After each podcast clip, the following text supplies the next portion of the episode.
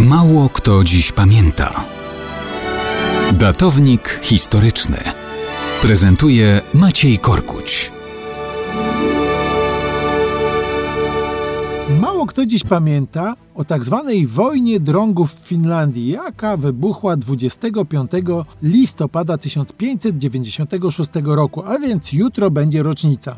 Dlaczego wojna drągów? Bo był to de facto bunt chłopski przeciwko fińskiemu wojsku i szlachcie. Na czym się chłop może posługiwać w walce? Był to czas wciąż jeszcze nierozstrzygniętego sporu pomiędzy królem Polski i Szwecji, a do niej należała Finlandia, Zygmuntem III Wazą, a jego stryjem Karolem Sudermańskim. Gubernatorem całej Finlandii Zygmunt III mianował Klausa Eriksona Fleminga. Dodatkowo był to czas wyniszczającej wojny z Moskwą, która doprowadziła Finlandię do ruiny. Zarówno Fleming, jak też fińska szlachta pragnęli zachować lojalność wobec Szwecji, ale także wobec Polski, bo ta ostatnia była atrakcyjnym partnerem, szczególnie w związku z zagrożeniem moskiewskim. Stąd Fleming był lojalny wobec Zygmunta III. Z powodzeniem dowodził wojskami walczącymi z Moskwą i w końcu uzyskał bardzo korzystny dla Finlandii pokój oznaczający dla niej spore nabytki terytorialne. No dobrze, ale gdzie ci chłopi z drągami? Otóż, skoro wojna się skończyła, należało gdzieś po wsiach i miasteczkach rozlokować wojsko i je żywić. A to się nie podobało chłopom, którzy wzburzeni zwrócili się o pomoc do Karola Sudermańskiego. Ten za bardzo pomocy nie udzielił, ale kazał im walczyć. Czym? A chociażby i drągami, odpowiedział Sudermański.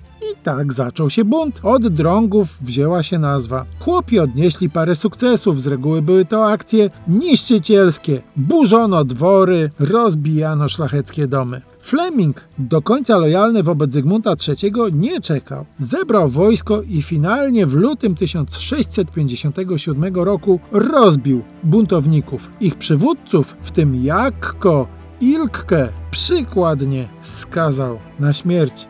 I wydał katu. Tutaj ani Karol Sudermański, ani żadne drągi już pomóc mu nie mogły.